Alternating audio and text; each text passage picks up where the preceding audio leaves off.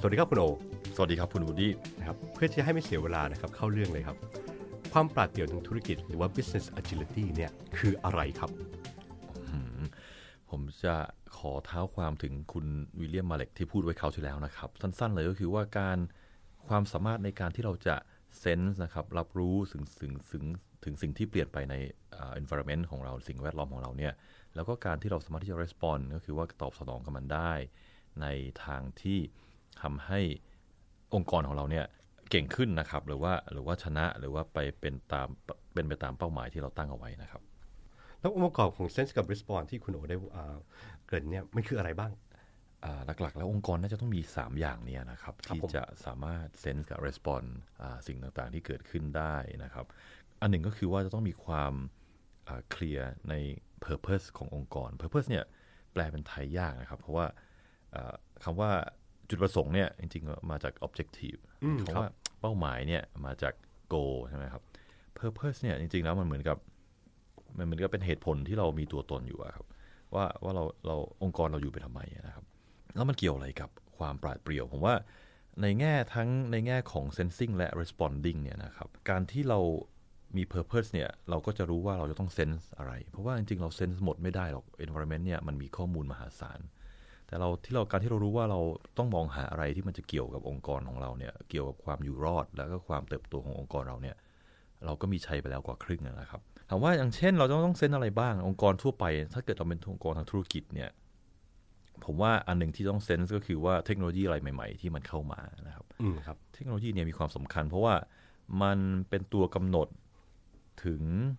อ่า competitive advantage ของธุรกิจเหล่านั้นนะครับ เพราะว่า เทคโนโลยีเปลี่ยนไปเนี่ยคู่แข่งก็จะอาจที่จะเข้ามาแล้วก็ชิง competitive advantage นั้นไป หรือทำให้ trade off หรือการ strategy ของเราเนี่ยจะต้องปรับตัวนะครับ ถ้าเราเซนส์มันได้ก่อนเนี่ย เราก็สามารถที่จะปรับตัวได้ก่อน เหตุที่เราองค์กรเรามีตัวตนเนี่ย มันเป็นตัว drive มันเป็นตัวขับเคลื่อน priority ขององค์กรนั้นนะครับคำว่า priority เนี่ย คนส่วนมากใช้กันผิดเนาะ ผมอยากจะพูดว่า priority เนี่ย สำหรับผมหมายความว่าการที่องค์กรเรารู้ว่าเราต้องทำอะไรนะครับเราก็ต้องไม่ทำอะไรนะครับ ซึ่งสำคัญมากเพราะว่าการที่เรารู้ว่าเราไม่ต้องทำอะไรเนี่ยหรือต้องไม่ทำอะไรเนี่ยมันทำให้เราสามารถที่จะโฟกัส ทรัพยากรทั้งหลายแหล่ลงไปเนี่ยลงไปในสิ่งที่เราต้องทำนะครับ เพื่อให้ได้มาซึ่งซึ่งชัยชนะนี่แหละ หรือว่า competitive advantage หรือว่าการเป็นไปตามเป้าหมายที่เราตั้งเอาไว้นะครับ เพราะฉะนั้นการที่เรารู้ purpose เนี่ยก็ทำให้เรา sense ได้ดีนะครับ เพราะเรารู้ว่า กำหนดสโคปได้ว่าต้อง sense อะไรบ้าง เราไม่ต้องแบบไป sense ไปมั่วไปหมด เราก็สามารถที่จะ respond ได้ เพราะว่าเรามี priority ที่เคลียร์เรารู้ว่าจะต้องทำอะไรไม่ต้องทำอะไรนะครับดังนั้นคือความชัดเจนนะครับว่าอะไร priority อะไรก่อนอะไรหลังใช่ไหมแล้วไอ้ของพวกนี้ในแต่ละองค์กรเนี่ยมันก็แตกต่างนานากันไปนะครับครับ แล้วแต่ละผมอยากจะถามว่าถ้าเกิดจะทำเช่นนั้นปั๊บเนี่ยวัฒนธรรมขององค์กรเนี่ยมันมันจะรองรับเหรอ อืมครับสิ่งที่ตามมาใช่ครับวัฒนธรรมองค์กรเนี่ยก็เป็นสิ่งสำคัญอันต่อมาเนี่ยนะครับ ที่ต้องทำให้องค์กรปราดเปรียวหรือไม่นะครับครับ ถ้าเกิดว่าเราดูองค์กรใหญ่ๆนะครับก็ไม่ได้บอกว่าองค์กรใหญ่ๆไม่ปราดเปรียวนะครับองค์กรใหญ่ๆที่ปราดเปรียวก็มี แต่วัฒนธรรมองค์กรใหญ่บางอย่าง ซึ่งเราอาจจะคุ้นเคยกันก็คือว่าเราไปขัดเจ้านายไม่ได้อืมอะไรอย่างเงี้ยมันมีผลต่อความปราดเปรียวไหม ผมว่ามันมีนะ เพราะว่าถ้าเกิดถ้าเกิดสมมติว่าพนักงานที่อยู่หน้างานเลยเนี่ย ไปเซนส์ไปไปรับรู้ข้อมูลซึ่งสำคัญอันหนึ่งมานะครับ แล้วถ้าเกิดเขามีช่องทางที่จะคุยกับผู้บริหารซึ่งเป็นคนตัดสินใจได้เนี่ยว่าจะต้องเปลี่ยนนโยบายหรือว่าจะต้องสร้างธุรกิจใหม่ หรือว่าคุณจะต้องสร้างโปรดักต์ใหม่อะไรขึ้นมาเนี่ยนั่นแหะคือนั่นแหละคือความปราดเปรียวขององค์กรนะครับ แต่ว่าถ้าเกิดว่ามีความกลัว หรือว่ามีความติดขัดในการสื่อสารเนี่ยความปราดเปรียวมันก็ย่อมช้าลงหรือว่าหายไปนะครับคำว่าวัฒนธรรมของผมเนี่ย มีความหมายกว้างมากที่จริงแล้วอ่าแล้วมันก็เป็นสิ่งซึ่งคนอาจจะมองว่าผมว่าคุณวิทย์อาจจะมองว่ามันมัน abstract เนอะมันเหมือนกับมันลอยลอยๆอืมซึ่งตามจริงแล้วมันก็เป็นคำที่ลอยๆอะเนาะวัฒนธรรมคืออะไรผมว่ามันถ้าเกิดเราเป็นปลาวัฒนธรรมก็เหมือนกับน้ำอะเพราะว่าเราก็อยู่ในเนี่ยครับ มันคือสำหรับผมมันคือข้อกำหนดซึ่งไม่ได้เขียนลงมาในกระดาษนะครับ แต่ว่าเป็นข้อกำหนดซึ่งเรารู้อยู่ในหัวของเราว่า เราทำอะไรได้บ้าง เราทำอะไรไม่ได้บ้างนะครับ และสิ่งที่เราทำได้เนี่ยมันมีหลักเกณฑ์เราต้องทำอย่างไรบ้างนะครับเอ้าจากนั้นเมื่อกี้คุณโอครับเพราะแบ็กกราวของคุณโอหรือพื้นฐานคุณโอนะครับประสบการณ์เนี่ยคุณโอนี่เคยเป็นที่ปรึกษามาก่อนครับเขาบอกว่าเอ๊ะมันเป็นอะไรคือพูดวัฒนธรรมเป็นอะไรที่ลอยลอยๆมันจับต้องไม่ได้ใช่ไหม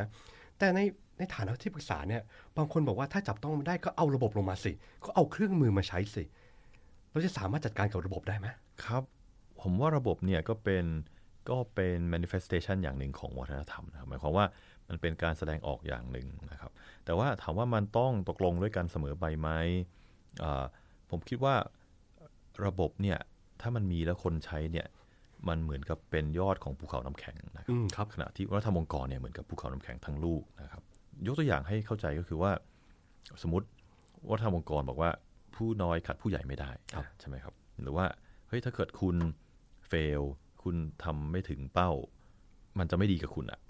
กลัวเกรงใจนายอย่างเงี้ยใจนายอะไรเงี้ยอ่าใช่ไหมครับเอ่อแต่ถ้าระบบที่มีเนี่ยเหมือนระบบเราวางไว้อย่างดีเลยอีเมลพร้อมนะครับ มีไลน์กรุ๊ปให้เสร็จนะครับ หรือว่ามีอุปกรณ์ทั้งหลายแหล่ที่เอาไว้สื่อสารได้เพียบเนี่ยนะครับอ่าใส่ข้อมูลจากช่องนี้นะครับจากจากสาขานี้แล้วก็ไปโผล่ที่สำนักงานใหญ่ได้ มีการสรุปให้เสร็จมี AI อะไรให้หมดแล้วเนี่ยนะถึงระบบมันจะดีแค่ไหนแต่ว่าถ้าเกิดว่าคนไม่กล้าใส่ข้อมูลเข้าไปอะนะครับ เพราะว่ากลัวเนี่ยนะครับ หรือว่าพูดกันตรงๆไม่ได้เนี่ยนะครับ มันก็มันก็จะมันก็จะอาจายมันก็จะมันก็จะคล่องตัวยากนะครับ เพราะว่าข้อมูลก็ไปไม่ถึงอยู่ดีนะครับ ผมก็เลยมองว่าระบบเนี่ยก็เป็นสิ่งสำคัญนะครับ มันก็สามารถที่จะจริงๆ มันก็ influence มันก็สามารถที่จะเอ่อมีผลกระทบต่อองค์อ่าวัฒนธรรมก็ได้ด้วยนะครับ แต่ว่าจริงๆแล้วอ่า คุณวูดดี้เกริ่นถึงว่าเอ้ยผมเคยเป็นที่ปรึกษาเรามองวัฒนธรรมว่ามันเป็นอะไรที่ abstract เนี่ยเราทำยังไงให้มันทำไมมันเป็นขนาดนี้มันเกี่ยวอะไรกับระบบ ผมจะบอกว่ามันก็มันก็มีวิธีมองวัฒนธรรมโดยที่อ่าวิเคราะห์ออกมาไม่ให้มัน abstract มากเกินไปในผ่านเลนส์ของเลนส์ของค่านิยมเนอะคำว่า value นะครับว่าองค์กรนี้ value อะไรนะครับหลายๆอย่างหลายอย่างค่านิยมหลายๆอย่างรวมกันเนี่ยเราก็เราก็เออพอที่จะ อธิบายได้ว่าเออวัฒนองค์กรเนี่ยวัฒนธรรมเขาเป็นยังไงนะครับผ่าน value ของเขา ระบบก็เป็นอีกส่วนหนึ่ง ซึ่งผมจะมองว่ามันไม่ใช่แค่ระบบการสื่อสาร มันเป็นทั้งระบบการให้รางวัลและการลงโทษคนนะครับ ระบบว่าเราจะรับใครไม่รับใครเข้ามาในองค์กรนี้นะครับ จะ promote promote ใครหรือว่าระบบที่ที่จริงแล้วหลักๆ แล้วก็สื่อสารด้วยนะครับ ว่าเราจะสื่อสารกัน topic อะไรได้บ้างอะไรไม่ได้บ้าง แล้วก็อย่างไรรวดเร็วแค่ไหนกับใคร ใครอยู่ใน loop ใครอยู่ไม่อยู่ใน loop นะครับนะครับเอาดังนั้นคุณโอได้พูดถึงเอ่อเกริ่นเกี่ยวกับเรื่องค่านิยมระบบนะครับความกลัวนายอะไรอย่างเงี้ยแล้วบางครั้งการสื่อสาร คุณโอถ้าเกิดในฐานะผมเป็นผู้ฐานคนหนึ่งแล้วบอกว่าเออเนี่ยเราอยากจะใช้ระบบมามาจัดการเรื่องพวกเนี้ยในองค์กรเนี่ยอือฮึคุณโอคิดว่าใช้ระบบแบบไหนดีครับเครื่องมือตัวไหนดี เครื่องมือตัวไหนดีนะครับ ระบบนี้ผมขอตีความกว้างกว่าระบบที่แบบว่าระบบไอทีเนาะเป็นระบบทั่วทั่วไปนะครับ ผมคิดว่าในความที่ผมเนี่ยได้ศึกษาดีไซน์ thinking มานะโอ้ดีไซน์ thinking เนอะดีไซน์ thinking นะครับ ผมมองว่ามันมีเอ่อมีเครื่องมือหลายๆอย่างในในใน tool set อันนี้เนี่ยที่เราดึงมาใช้ให้เป็นระบบได้นะครับที่คุณวิลเลียมมาเล็กพูดไว้คราวที่แล้วว่าดีไซน์ thinking เนี่ยเขามองว่ามันเป็นมินิ system เป็นระบบย่อยย่อยนะครับ ซึ่งผมก็จะบอกว่าเออผมก็ยกตัวอย่าง เช่น empathy เนี่ยมันก็เป็นมันก็เป็นเครื่องมือมันก็เป็นระบบนะทำให้เป็นระบบก็ทำได้ไอ้ prototype and test เนี่ยก็เป็นก็เป็นเครื่องมือแล้วก็ทำให้เป็นระบบย่อยก็ได้เหมือนกันอ่า ideation นะครับนั่นคือการอ่าทำไอเดียจัดการไอเดียจากจากจากจุดหนึ่งไปจุดหนึ่งซึ่งมันนอกกรอบเนี่ยนะครับแล้วก็ตอบโจทย์เนี่ยนะครับก็ก็เป็นระบบได้อีกอันหนึ่งอ่ายกตัวอย่างง่ายๆ empathy เนี่ยการที่การที่องค์กรมี empathy เนี่ยอ่าถ้าเกิด มีเอมพัตตีกันอย่างเป็นระบบเนี่ยนะครับ องค์กรนั้นก็ผมว่ามีสิทธิ์ที่จะปราดเปรียวกว่าองค์กรอื่นเยอะ คุณวดีคิดว่าไงเอมพัตตี้เนี่ยคือขยายความที่ความเข้าใจผมก็คือแบบว่าการการเอาเอาใจเขาไปไปใส่ใจเราแล้ว หรือการเข้าใจลูกค้าอย่างอย่าง พื่อนร่วมงานแล้วกันอย่างอย่างอืมลึกซึ้งใช่ป่ะอืมคือคนเรามันมีความเมตตาแล้วนะอือฮึอ่า แล้วมันมันพอเป็นอย่างนั้นต่อไปปั๊บมันก็มีความกระตือรือร้นที่อยากจะอยากจะช่วยอือฮึอะแต่คำถามจริงเหอะคุณโอ ความเป็นเป็นจริงอะเราสามารถทำอย่างนั้นให้กับคนทั้งองค์กรได้หรือได้จริงหรือไม่อะอืมครับ ผมว่า empathy เป็นสิ่งที่ทุกคนมีนะครับ แต่เราอาจจะลืมไปว่าเรามีนะครับอย่าลืมว่าเราเราเป็นสัตว์สังคมนะครับอ่าโดยพื้นฐานนะครับ มันต้องมีนะครับ เพราะว่าเอ้ย จริง ๆ โดยหลักการเนี่ยผมขอเกริ่นหน่อยเถอะขอขอขอนอกเรื่องหน่อยเถอะว่า มันมีวิจัยอยู่เนาะว่าในสมองคนเนี่ยมันมี neuron ประเภทพิเศษประเภทหนึ่งมันชื่อมี mirror neuron ครับ neuron กระจกเงา มันหน้าที่ของมันอย่างเดียวเลย specialize มากหน้าที่มันมันมันก็ตีความว่าจากสิ่งที่ประสาทสัมผัสของเราเห็นคนอื่นเนี่ย มันตีความได้ว่าเขากำลังรู้สึกอะไรอยู่ นี่เป็นที่มาของของเอมพัตตีลึกๆแล้วนะครับครับเพราะก็ตอบคำถามคุณพอดีว่าเราทุกคนในองค์กรมีได้ไหม มันก็มันก็มีอยู่แล้วนะครับ ถามว่าทำยังไงให้มันมีผลต่อการเพิ่มสมรรถภาพขององค์กร หรือว่าทำให้องค์กรเนี่ยมีความปราดเปรียวมากขึ้นนะครับ ผมว่าก็ต้องตอบในแง่ของ sensing กับ responding เนาะอ๋อครับครับ ในแง่ของ sensing เนี่ย ถ้าเกิดคนในองค์กรเราสามารถที่จะมี empathy กับผู้คนได้โดยอัตโนมัติเนี่ยนะครับ โดยเป็นนิสัยนะครับ หมายความว่าเราเดินไปที่ไหนหรือว่าทำอะไรอยู่เนี่ย เราเรามีนิสัยเดา ความต้องการลึกๆของคนอื่นได้นะครับ มันมันวิเศษไหมล่ะ ผมว่าถ้าเกิดเราเดินไปไหนเราทำอะไรอยู่ก็ตามเรารู้ว่า เอ้ยคนนั้นอีกคนหนึ่งของเราเนี่ยเพื่อนเราเนี่ยเขาต้องการอะไรลึกๆแล้วเนี่ยเราก็สามารถที่จะตอบสนองความต้องการของเขาได้ แล้วในแง่ของตลาดใช่ไหมครับ หรือว่าผู้ใช้ของตลาดในอนาคตเนี่ยนะครับ ผมคิดว่าบางอย่างเนี่ยมันก็ยังไม่มีตลาดนะครับ การที่เราไปเซนส์เข้ามาได้เนี่ยเรารู้ว่าเขาต้องการอะไรจริง ๆ เนี่ย มันก็ทำให้เราสามารถที่จะสร้างผลิตภัณฑ์หรือว่าบริการขึ้นมาใหม่ ซึ่งก็นำไปสู่การสร้างตลาดใหม่เกิดขึ้น หรือที่เขาเรียกกันว่า blue ocean นะครับ blue ocean คือมหาสมุทรสีน้ำเงินเนี่ยแล้วครับคุณโอแป๊บนึงแต่เราก็สามารถใช้เครื่องมือทางการตลาด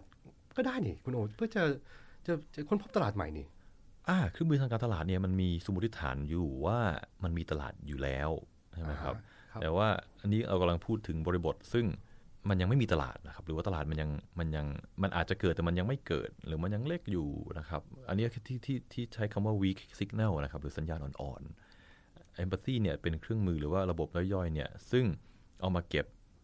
สิ่งเหล่านี้ได้นะครับ อย่างเช่น ถ้าเกิดว่าเราต้องการ ถ้าเกิดเราสามารถที่จะรับรู้ถึงความต้องการลึกๆของคนกลุ่มหนึ่งนะครับเราแล้วแล้วเราไป test มาสมมติเครื่องมือต่อไปคือการ test นะทำ prototype ไป test แล้วไป test มาได้ว่าเออเฮ้ยจริง ๆ แล้วความต้องการลึกๆเนี่ย มันไม่ได้รับการตอบสนองใน Market Segment ซึ่งแบบเออมันเป็นแบบชนกลุ่มคนกลุ่มแบบไม่น้อยทีเดียวเนี่ยครับ ก็ถ้าเราสร้างถ้าเราสร้าง Product หรือ Service ขึ้นมาใหม่ แล้วก็สามารถจะ target คนกลุ่มนี้ได้เนี่ยก็เท่ากับว่าเราสร้างตลาดขึ้นมาใหม่นะครับ ซึ่งซึ่งถ้าเกิดเรายังไม่มี Product หรือ Service ที่จะมาไปนำเสนอกับคนกลุ่มนี้เนี่ยเราก็ยังนับไม่ได้ว่าเขาเป็นตลาดของเราถูกไหมครับ เพราะว่า มันฉะนั้นก็ถือว่าตลาดมันยังไม่เกิด เพราะฉะนั้นคนกลุ่มเนี้ยก่อนที่เขาจะมาเป็นตลาดของเราเนี่ยเราจะไปใช้เครื่องมือทำ marketing กับเขาอย่างไร ถ้าเกิดว่าถ้าเกิดว่ามันยังไม่เป็นมันยังไม่เป็น marketอืมกำลังพูดถึงมโนตลาดผู้บริโภคลูกค้าที่ยังไม่เกิดขึ้นจริงครับเอ้การทำให้มันเป็นจริงเนี่ยเราเราต้องทำยังไงครับ อืมก็มีหลายขั้นตอนทีเดียวนะครับ ผมว่ามันก็เริ่มที่ empathy นี่แหละครับ design thinking นี่แหละก็เป็นก็เป็นกระบวนการนะครับที่จะช่วยจะช่วยตรงนี้ได้ เริ่มที่จากการ sense ว่าความต้องการลึกๆเขาคืออะไรนะครับ แล้วจากความต้องการลึกๆเนี่ยเราก็เอามา ideate ใช่ไหมครับว่าว่ามีวิธีอะไรบ้างที่จะตอบสนองความต้องการเหล่านี้ ซึ่ง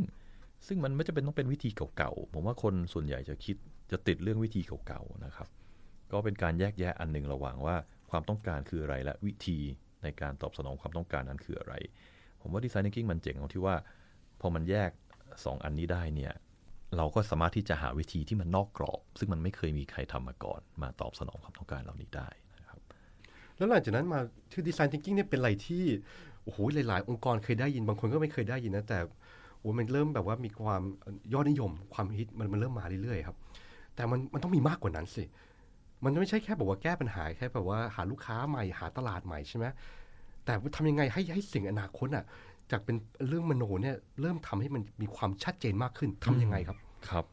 ก็ที่จริงแล้วผมดีใจมากคุณดีถาม เพราะว่าตะกี้คำถามคือว่าอย่างไรใช่ไหมครับจะทำใช่คุณที่ถามว่า How ทำให้เกิดอย่างไร ตอนตอนนี้เรากำลังกำลังถามใหม่ว่าไอ้อย่างไรเนี่ยคือดีไซน์ thinking ตอบโจทย์เนาะอืมครับแต่ว่าจะ ละอะไรที่จะจะเป็นอนาคตใช่ไหมครับ ใช่ อันนี้แหละ อันนี้ก็เป็นศาสตร์อีกอันหนึ่ง ซึ่งผมได้ยินมาว่ามันชื่อ future thinking ที่คุณวิลเลียมมาเล็กเกริ่นไว้คราวที่แล้วเออนะ ใช่ใช่ซึ่งมันเป็นศาสตร์ ซึ่งผมว่าผมก็เพิ่งมารู้จักเอ่อเร็วๆเนี้นะครับ แล้วก็มีความลึกล้ำน่าสนใจอย่างยิ่งนะครับ เป็นศาสตร์ซึ่งเอ่อผมได้รู้มาว่าองค์กรใหญ่ ๆ หรือว่าประเทศที่พัฒนาแล้วหลาย ๆ ประเทศเนี่ยนะครับ มีมีออฟฟิศ มีมีอะไรมีกรมอันนึงเลยแหละ ที่อยู่ในระดับสูงเนี่ยซึ่งคอยคิดแต่ถึงอนาคตของประเทศเหล่านั้น หรือหรือว่าองค์กรเหล่านั้น เช่น สิงคโปร์เป็นต้นนะครับ ประเทศสิงคโปร์เนี่ยมีออฟฟิศที่ที่เขาเรียกอะไรจ้างคนที่พวกเรียกว่า futurist นะครับคือนักนักทำอนาคตเนี่ย ทั้งออฟฟิศเลยเนี่ยแล้วก็แล้วก็คอยคิดอยู่ว่าอนาคตมันจะเป็นยังไงเนาะมันจะเป็นยังไงเนาะซึ่งมันไม่ใช่โหราศาสตร์นะครับอย่าอย่าจะคิดว่าดูดวงนะครับประเด็นของ future ซึ่งผม future study เนี่ยหรือว่า future thinking เนี่ยนะครับก็คือว่าต้องต้องถามก่อนว่า future เนี่ยอนาคตมันอยู่ที่ไหนจริง ๆ แล้วอะอันนี้เป็นอันนี้ในเชิงปรัชญานิดหน่อยเนี่ย ผมก็จะตอบเลยว่าอนาคตเนี่ยนี่จริงแล้วมันก็อยู่ในปัจจุบันนี่แหละ ในรูปแบบของ ความคาดหวังนะอยู่ในรูปแบบของ anticipation นะครับ ทีนี้ปัญหาคือว่าคนแต่ละคนเนี่ยก็มีความคาดหวังต่ออนาคตไม่เหมือนกันนะครับซึ่งซึ่งซึ่งเป็นเหตุซึ่งเป็นเหตุของความล่าช้าความอะไรล่ะ ความที่มัน business มันไม่มันไม่มันไม่ปราดเปรียวเพราะว่าเออเพราะว่าก็ตกลงกันไม่ได้ว่าอนาคตมันจะไปยังไงด้วยกันใช่ไหมครับมัน คือมันเริ่มต้นตั้งแต่ว่าอนาคตคืออะไรมันไม่เหมือนกันเลยมันเดินมันมันย่อมต้องเดินคนละเส้นอยู่แล้วใช่ไหมครับการที่มี future thinking เนี่ย ผมว่ามันมีส่วนช่วยหลายในในหลายหลายอย่าง อย่างแรกก็คือว่ามันมีเครื่องมือเครื่องไม้ภายในนั้น ซึ่งเอามาจัด alignment นะครับ ก็คือการทำให้คนเนี่ยมองเห็นอนาคตไปในทางเดียวกันได้นะครับ ซึ่งมันต้องเริ่มจากการยอมรับก่อนว่าอนาคตมันไม่เหมือนกัน ก็เอามาแชร์กันว่ามันมีอะไร ก็มีทูอย่าง อย่างซีนารีโอใช่ไหมครับเราก็มีทูเป็นชักชาเนาะหลายตัวเลยครับ ใช่ครับ ซึ่งซึ่งก็น่าสนใจมากใช่โอ้โหวันนี้เราก็ได้บอกว่าพูดคุยเกี่ยวกับเรื่องความยืดหยุ่นทางธุรกิจนะครับครับ แล้วบอกว่า 3 องค์ประกอบสำคัญคือ purpose ทำเพื่ออะไรเนาะครับวัฒนธรรมองค์กรแล้วการใช้ระบบแล้วเป็น concept ใหม่ที่ล่าสุดคือ design thinking น่าคือวันนี้ แต่โลกอนาคตถ้าเกิดเราสามารถคาดเดาได้เนี่ย future thinking เนี่ย มันจะเป็นอะไรที่แบบว่าทรงพลังมากนะครับผมก็ขอบคุณคุณโอนะครับ ที่อุตส่าห์เวลามาที่ให้เราเนี่ยทำพอดแคสต์กับเรา ก่อนที่เราจะจากกันไปเนี่ยคุณโอ มีอะไรจะทิ้งท้ายไหมครับ ผมพูดอย่างนี้แล้วกันผมคิดว่าอยากจะลิงก์กลับไปที่คุณวิลเลียมมาเล็กที่พูดไว้คราวที่แล้วนะครับ ว่าทำไมเราจะต้องมาคิดถึงเรื่องความปราดเปรียวทำไมมันสำคัญขึ้นมาวันนี้ เพราะว่าปัจจุบันเนี่ยสิ่งแวดล้อมเราเปลี่ยนไปเร็วมาก นะครับเร็วกว่า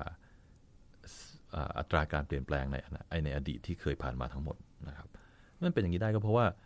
จริงมนุษย์เราเนี่ยเป็นมนุษย์เป็นเป็นสัตว์ที่ต้องต้องเปลี่ยนเปลี่ยนแปลงอยู่แล้วนะโดยธรรมชาติของเรานะครับ สัตว์อื่นเขามันก็เป็นอยู่อย่างนั้นของเขาอะนะครับ แต่ถ้าเกิดเราดูมนุษยชาติของเราเนี่ยโดยธรรมชาติของเราเลยเนี่ยเราเราเราทำนวัตกรรมมาตลอด ตั้งแต่สมัยมันยังไม่มีไฟฟ้าเนอะสมัยมันยังไม่มีล้อนะครับ ไม่มีน้ำประปานะครับ